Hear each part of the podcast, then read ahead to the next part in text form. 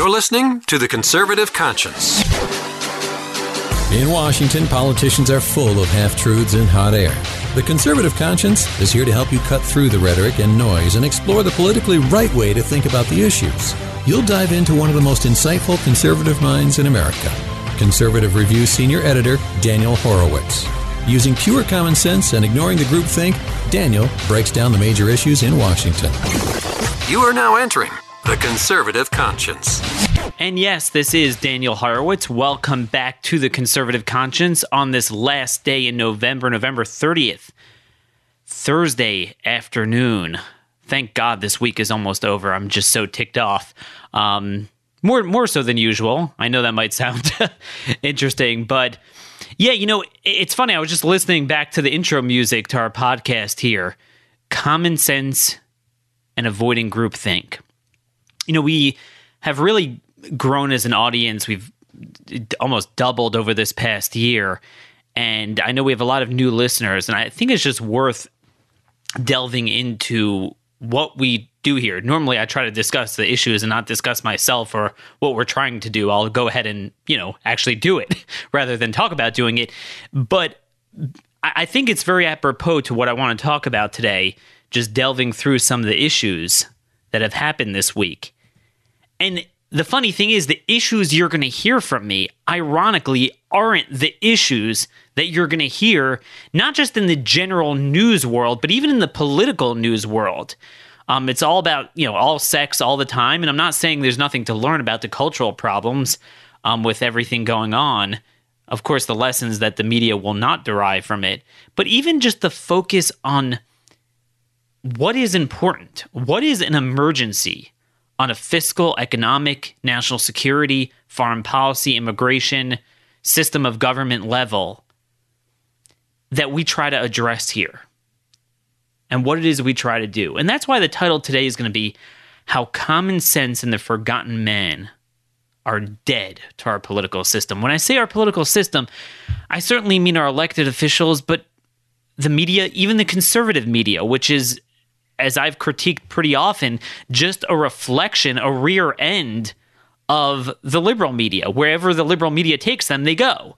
So they might argue about the way the liberal media reports on a given issue, but they'll follow them to that issue, all the while ignoring the most important issues around. And before we get to those issues, I want to discuss why these issues are forgotten. And in order to discuss why these issues are forgotten, I think we first need to understand why the issues that are focused upon have so successfully changed the minds of otherwise common sense normal people to believe in the most absurd things. To me, a big part of the culprit is modern technology. And I don't want to sound like an old fashioned, you know, crazy here, but I always say to myself, if I had a way of going back in a time machine and making making it that certain things would have never been invented. Maybe not full email and internet, but but certainly the connectivity on iPhones and everything. I think although there's a lot of good that has come out of it, I think on net, particularly as it relates to politics and culture, it's it's just been a boon. It's it's been horrible for our culture. You know, it used to be the news cycle. Go back to the '90s. You know, most of our audience is old enough certainly to remember the '90s most of you are older than me, but I remember in the 90s, each day was probably one one hundredth of, of a day now. Each, you know, a, a day now is like a week or a month of a news cycle from the 90s. A month now is like a year of what a news cycle used to be. There's just so much. You're just inundated, inundated. But yet, while we know so much more than we used to, we know so much less. Because it's a mile wide and, and a centimeter deep. There's no depth. And it's not really wide either, it's not broad. It has encouraged people, you know, because the left and their media apparatus, they're so ubiquitous, they're so incessant, they're so indefatigable, they'll just throw things at you. And th- there, there's just no time for people to think for people to relax and think properly, process information, go through the you know basic methods of interpreting data and analyzing data, juxtaposing, looking at trends and long-term observations. Instead, people just chomp on whatever they're thrown at by the media. And it's all a distraction. What they do throw is absurd, but people don't realize it's absurd. The biggest question I have, and I know I talk about this a lot, but simply because in my mind it's it's perhaps the most absurd thing around. And that's castration. We literally have a situation where there is a fad of people that castrate themselves, mutilate themselves in the most grotesque manner you could imagine. Forget about values. For today's show, we're not even talking about traditional American values, godly values, constitutional values. I'm talking about pure common sense. How common sense is forgotten and the forgotten man is forgotten. Um, and we, we focus on stupid issues, stupid policies, because what they're able to do is just throw at you Uh, a mellifluous sounding acronym transgenders, LGBT, Q, Q, Q, T, T, and, and just they, they, they get it everywhere. And then otherwise normal thinking people start spitting it back. And then they start believing it. And they never bother to think, well, wait a minute, wait, wait, wait. You're, you're telling me you're you're castrating yourself and you're codifying that as a legitimate lifestyle, much less legal distinction that now we have to change our society. And now you have courts saying that you have to have them in the military when it's just insane and suicidal. And then you have to pay for the mutilation operations with taxpayer. What? How does that happen for a second? How is there no outrage? Because we become numb. And that's the goal of this show, the goal of my writings, as you know, to keep honing in on a thesis. I know my articles, I apologize. Sometimes they're a little long. I wish I'd make them shorter, but sometimes I, I, I need to entertain and just deconstruct all this nonsense, and it takes a while to do it. And, and we have a lot on the docket this week. I'm going to try to post them in show notes in case you missed it. Just a lot of important articles and just issues, whether it's, you know, we're, funding terrorism overseas. We're, we're kissing up to the Muslim Brotherhood and Hamas and the PLO. We're ignoring the MS 13 gangs that we talked about last time. Uh, we, we have $2,500 premiums as a result of Obamacare, and no one's talking about it. It's not even a story. They're all talking about the people getting freebies, worrying that they're not going to get the freebies when they're going to get freebies under anyone's bill.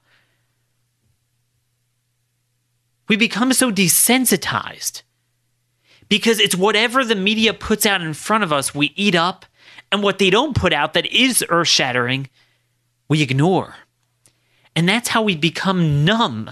We become, there's no, there's no jolting of so so my job that here is a I want to speak for the forgotten man but b also speak to the inherent common sense in most people and the way to do that is to just proverbially speaking grab people by the shirt collar and just I, I want to be that guy that turns up the heat on the boiling on, on the boiling water and the frog. You know the famous analogy. I, I forget who who it should be attributed to. Uh, correct me if um for I know Milton Friedman I think said it, but who knows if he was the first. Everyone says this, but the whole idea of um just the ability of an animal or a human being to adapt, particularly a human being to become acculturated, acclimated, adapt to your surroundings. That something that would have been so absurd to you just five years ago, one year ago, even if you don't like it now, you kind of accept it. It's become normal, and you don't think how absurd, much less immoral, but just how it defies any modicum of common sense and, and safety and just how, how have we accepted this? And, and again, the answer is because we're numbed. It's just nonstop. So, because a news cycle now in a day is like a month, a month is like a year, a year is like a decade. So it's as if you had a decade long exposure to something and it becomes normal. It becomes normal to all of us. Like like the frog in the boiling water, you you jump in the hot water, it will jump out, but you put it in lukewarm water and you slowly turn up the heat, it, it will never jump out, it'll become acclimated to it. It's another analogy I once heard um, once read from from a, an Israeli author. They were talking about uh, a, a guy who walked down the street one time and saw an Arab eating his lunch in a, in a, in a sewer. And he couldn't imagine it because you couldn't even stand within 20 feet of that manhole without dying. And yet this guy's able to sit there and eat lunch in it. And, and, and that's kind of what I'm like, you know, going to this political system. like, hey, everyone else in the conservative movement here, I mean, what are you doing? How do you how do you tolerate this for even a minute? This is nuts. But we become acclimated to it. You know, towards the beginning of Exodus, when God er, came to Moses the first time to tell him to warn, warn Pharaoh that the time has come, let my people go, and Pharaoh retaliated by implementing even harsher decrees upon the Israelites there. And, you know, he made them build bricks and in, in swampland. And now he said, I'm going to put a new decree upon them and not even give them the raw materials to make the bricks. Now you have to go and create, you have to go and find the straw and the materials to even make the bricks to then even begin the backbreaking work of building in a swampland. Now, what was the point just, you know, putting just, you know, more work on them? It was already pretty bad. But the difference is this. See, there's a difference between being distracted, being taxed and overworked, and then being so overwhelmed to the point where you've lost your humanity. You literally cannot think or function anymore. And he wanted to prevent rebellion. And the best way to prevent rebellion is you ensure that there is not a second to function. And that's kind of like what we're all about now. We just can't function. Everything's so quick.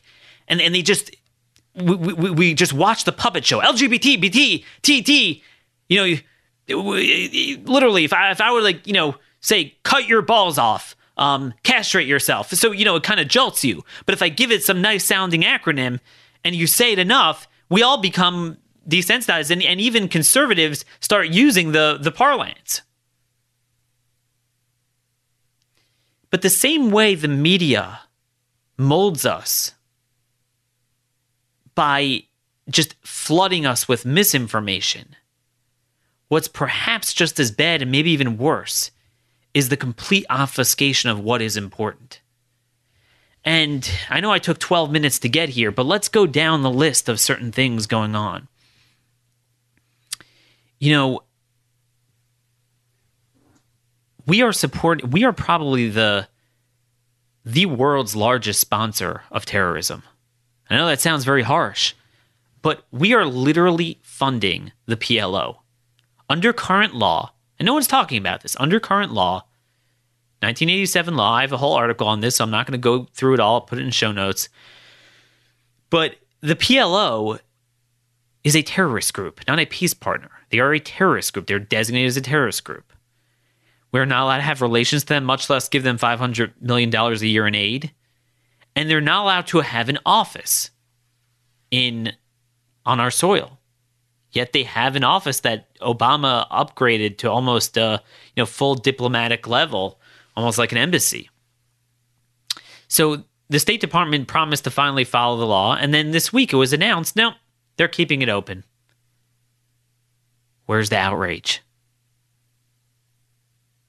Trump announces after getting off of a call with Erdogan, the chief Islamo-Nazi of uh, the, pretty much the chief Sunni Islamist, the head of the Muslim Brotherhood, de facto national international head. Um, he he is you know Turkey, Qatar, and Iran are the axis of evil. So basically, Erdogan told him on a phone call hey, you better uh, stop funding the Syrian Kurds. And Trump gets off the call and says, we're going to stop, quote, this nonsense of funding the Syrian Kurds. So let me let me get this straight. We're funding that the, the Afghani Islamists, getting our troops killed for who knows what, spending $4 trillion in the Middle East, funding the Iranian proxies in Iraq, but we're going to cut off arms to the Kurds. Again, no one's giving voice to this. And what are we doing in Afghanistan? So, does anyone want to find that out? What are we doing in Afghanistan? Who is speaking for that soldier that's placed in an untenable mission where you're being led by some sort of Afghani soldier when when he's not busy molesting a 12 year old boy, which by the way that goes on a lot there. Um, and the guy, you know, leads him into an ambush. General John Nicholson, the current U.S. commander in Afghanistan, this week he told reporters, quote, we are on our way to a win. Dude, I mean, I, I, I cannot, this is unbelievable. This is just unbelievable. Um, there's an individual, Paul Szoldra. I just want to quote his from his Twitter feed. Um, I don't even know who he is. Um, he has some sort of a blog. I don't want to belittle it. I'm just I just forget what it is. I think he might write for Business Insider sometimes. Um, but in, in his Twitter feed, he um he he had some amazing quotes, and he goes back all the way, all the way. Um, 2016, Nicholson. I would say overall our mission in Afghanistan is on a positive trajectory. Campbell, who was the previous uh, commander, 2014, uh, December 28th. The road before us remains challenging, but we will triumph. Dunford, who, by the way, is the Joint Chiefs head of Joint Chiefs of Staff, um, the, uh, June 2013. We have made significant progress, but we are not at, at this point where it's completely sustainable. Ger- General Allen, a couple months prior February 2013, I think we're on the ro- road to winning. He goes back to Petraeus, Abizaid, Franks. I mean, great great piece of journalism there by the way um this Paul Szoldra but i was just thinking i was just thinking here what the heck what are we doing there does no one want to give voice to that? You know, we have so many budget problems. We have so much dependency in this country. You see, you know, and we're having this problem with the tax debate because people at the bottom don't you know they barely pay any taxes. So anytime you want to give a tax cut oh they're not getting a tax cut. Well they're, they're getting they're getting a little tax cut because they if you pay $10 and you get a $5 tax cut i mean it's a big tax cut. But you know you have obamacare. Oh no no no they must get for free so everyone else could pay 2500 a month. We have major issues and major dependency but there's no reason we need to be funding afghanistan. Here's the truth let me read to you from the inspector general's report the Afghan government's district and population control deteriorated, deteriorated to its lowest level. Um, as of August 2017, there were 54 districts under insurgent control, 13 um, uh, influence, or 41 with whatever, but 54 districts under insurgent control. Um, there's a 52% increase in civilian casualties from pro government air operations. American combat casualties are on the rise, a sharp increase in insider attacks. Um, insider attacks, by the way, that's the green on blue. That comes from the Afghani, you know, military. Um, you know, it just it's just insane. There's nothing we're doing there that makes sense. But no one wants to talk about it. No one wants to talk about it because it's all about the status quo. And, and you know, let me let me offer this provocative point. You know, I've been pro military my whole life. And of course, I'm pro military, meaning I'm for the institution, I'm for the people that sign up to do the right thing and the people that are risking their lives. I've always wanted, you know, more military spending, more military spending. But you know what's often happened over the years the military spending is kind of the hostage that the left uses to grow government. They know we want the military spending. That's how they get, you know, their non-defense discretionary spending. And I was thinking, you know, at what point should we just shoot the hostage? Why do we need a military this size and to spend this much money? If all we're going to do is literally use our stuff on escapades that have nothing to do with us or downright help Iran, Qatar, and Turkey, because right now we're fighting for Iran and Turkey in Syria and, and, and Iraq. We're doing God knows what in these other theaters. And then all the military is is one big petri dish with women in combat, women this, get women pregnant with the then you have the sexual harassment problems and they get uh, pregnant and then you have therapeutic abortions. In the words of the undersecretary that of health affairs that Trump just nominated.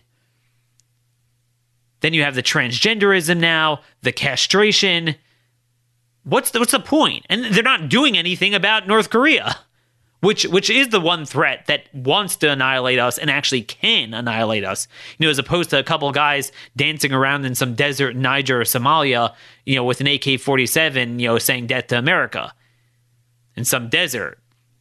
You know, here they actually have that capability and then we expended four trillion dollars and and who knows how many lives pissing around the Middle East, and then now, yeah, now now we have nothing to show for it. Just unbelievable. Unbelievable. No common sense whatsoever. I mean, the courts.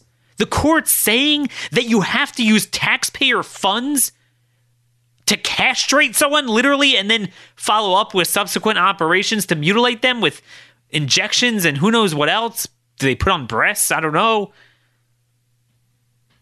in the military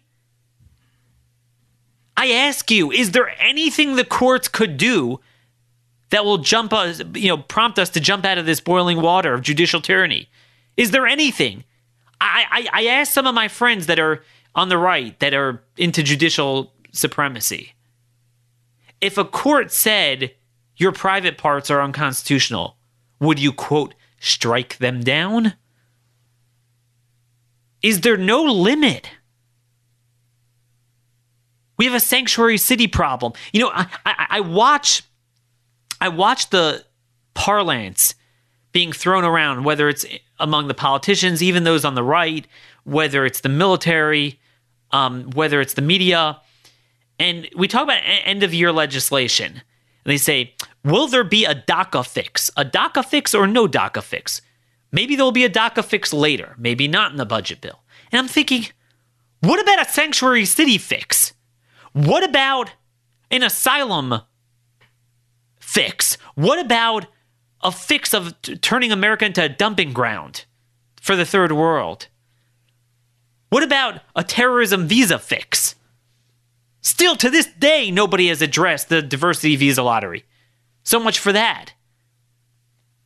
What about addressing your constituents? What about the forgotten men? What about the guy that doesn't want a subsidy, doesn't want a handout, wants to purchase what he can with his own money, but doesn't want government using regulations, subsidies, market interventions, and distortions to ensure that he can't afford anything without a subsidy? What about that guy? What about the run of the mill American citizen that just wants to have his family and be left alone and wants to be able to afford things with the natural order of things? Is it some sort of crime to care about that person? Does everything have to be a tailor made constituency and often constituencies that we shouldn't either recognize as distinct or recognize at all, such as illegal aliens? And what's especially jarring is that it was the very illegal DACA amnesty that created much of the MS 13 crisis we have now because a lot of that is from Central America. If you look at most of the cases, I'm reading just anecdotally with people being killed by illegal aliens, most of them actually aren't. Recently, aren't Mexican nationals. They're more often from the Triangle in the northern uh, Central America, from Honduras, El Salvador, and uh, Guatemala. And most of those came over in the summer of 2014. And, and since then, it's, it's increasing again as a result of the promise of an amnesty. So we need a fix. See, whenever you hear a fix, it means taking a blowtorch to the arson rather than water. It's a similar thing to the Obamacare fix. You're hearing this Alexander Murray, and by the way, Trump signed on to it. Trump says he'll he'll sign it.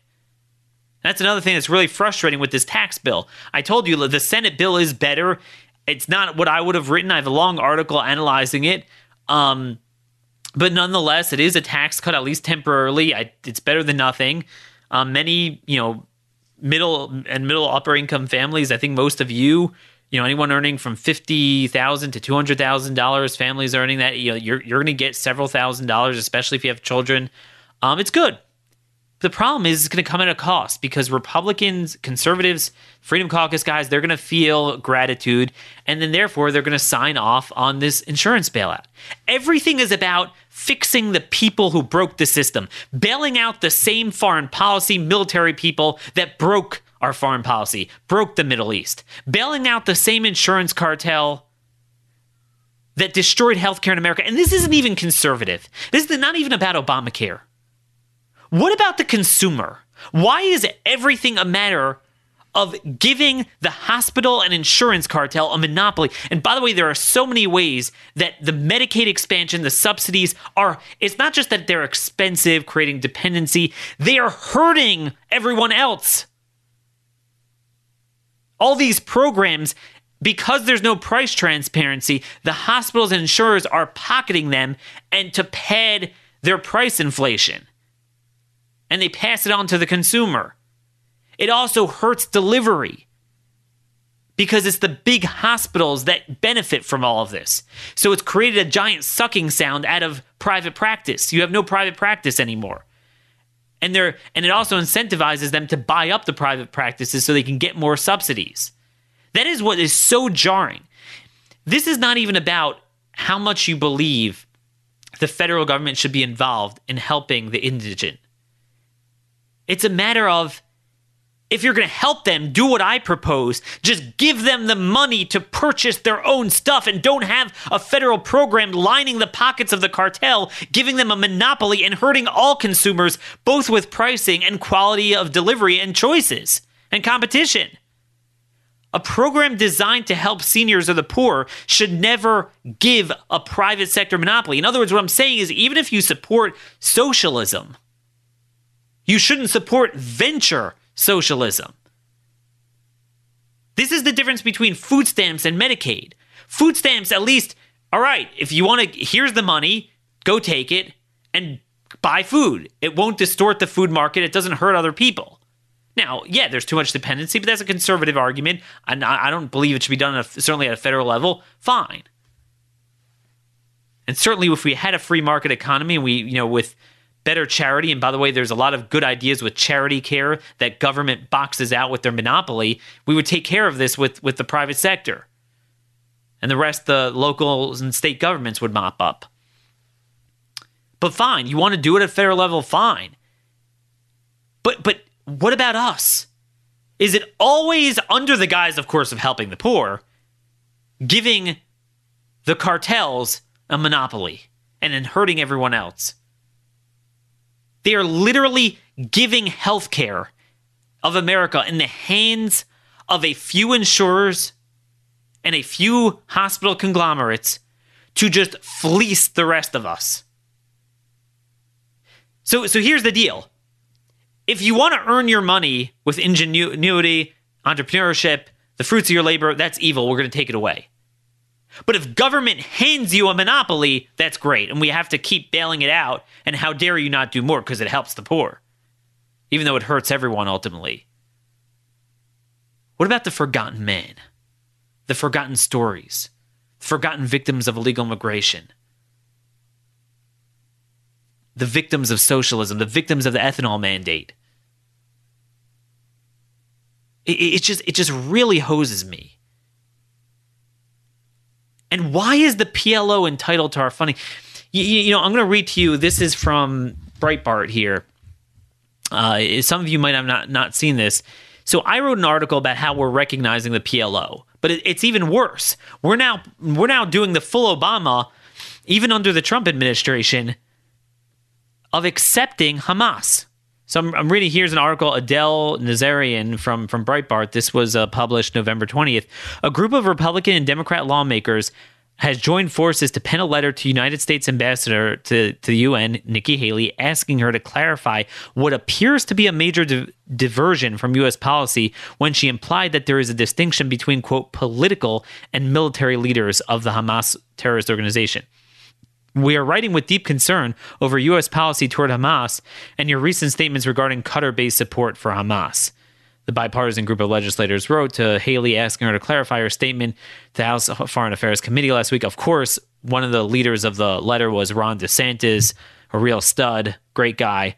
Um, on June 28th, Haley told the House Foreign Affairs Committee that crisis between Qatar and its fellow Gulf nations was an ideal opportunity to tell Qatar that it must quit funding Hamas, quit doing these things in Gaza that they are doing. However, last week, Haley told the same committee while the Qatari government does not fund Hamas, it does allow Hamas political representatives to be based in Qatar, which Qatar believes limits Iran's influence and pressure over Hamas. Senior Qatari officials have stated that Hamas's presence in Qatar does not imply support for the group, and added Qatar has committed to take action. Yada yada. Um, th- w- w- what's very concerning here is because what is the difference between the political leaders and the military leaders of Hamas? Do you know what the political arm of Hamas is? That literally is the Muslim Brotherhood, right? Because the Hamas is the is the quote Palestinian branch of the Muslim Brotherhood. I think you guys know where this is coming from. You know, and, and this is Nikki Haley, who's kind of better on this issue. So whether it's her, from her own or she's just taking orders, you know, I know there's breaking news, obviously, with Tillerson likely being removed and probably being replaced by Pompeo. But I, I, nothing's going to change. The, the, the the wheels are are churning. The State Department's a cesspool. Trump and the people around them just don't have enough will or knowledge to actually implement their rhetoric and rein in these agencies. We see it every day. We've spoken about this a lot. And we're left high and dry. You know, I wish I had better news for you this week, but it's just it's just really really tough. Because common sense and concern about the forgotten man is not allowed. Just really really frustrating. Anyway, we're just about out of time here, and I don't even have enough time to get to the tax plan, but I'm going to hopefully link, if we, if we can get up in time, to my analysis of it.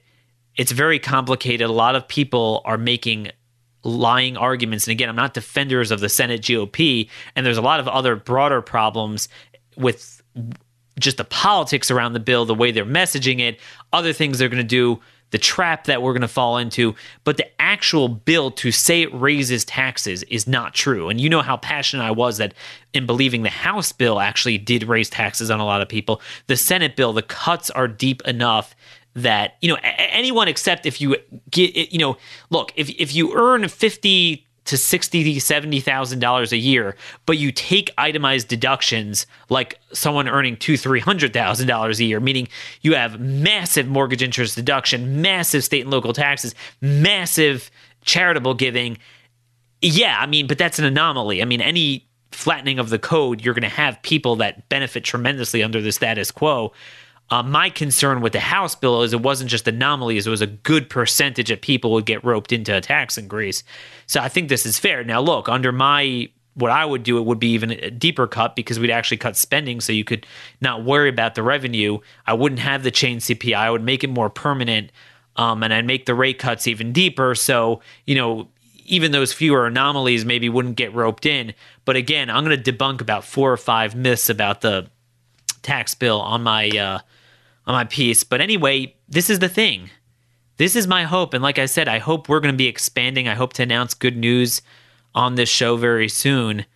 Um, but we, we, we need we need a, a broader, deeper voice to cut through the group think and and the just lack of common sense that's been fostered by this incessant media cycle that just numbs the mind of human beings. With that, Got to run. Have a great weekend. God bless y'all. Thanks for listening. This has been another episode of The Conservative Conscience.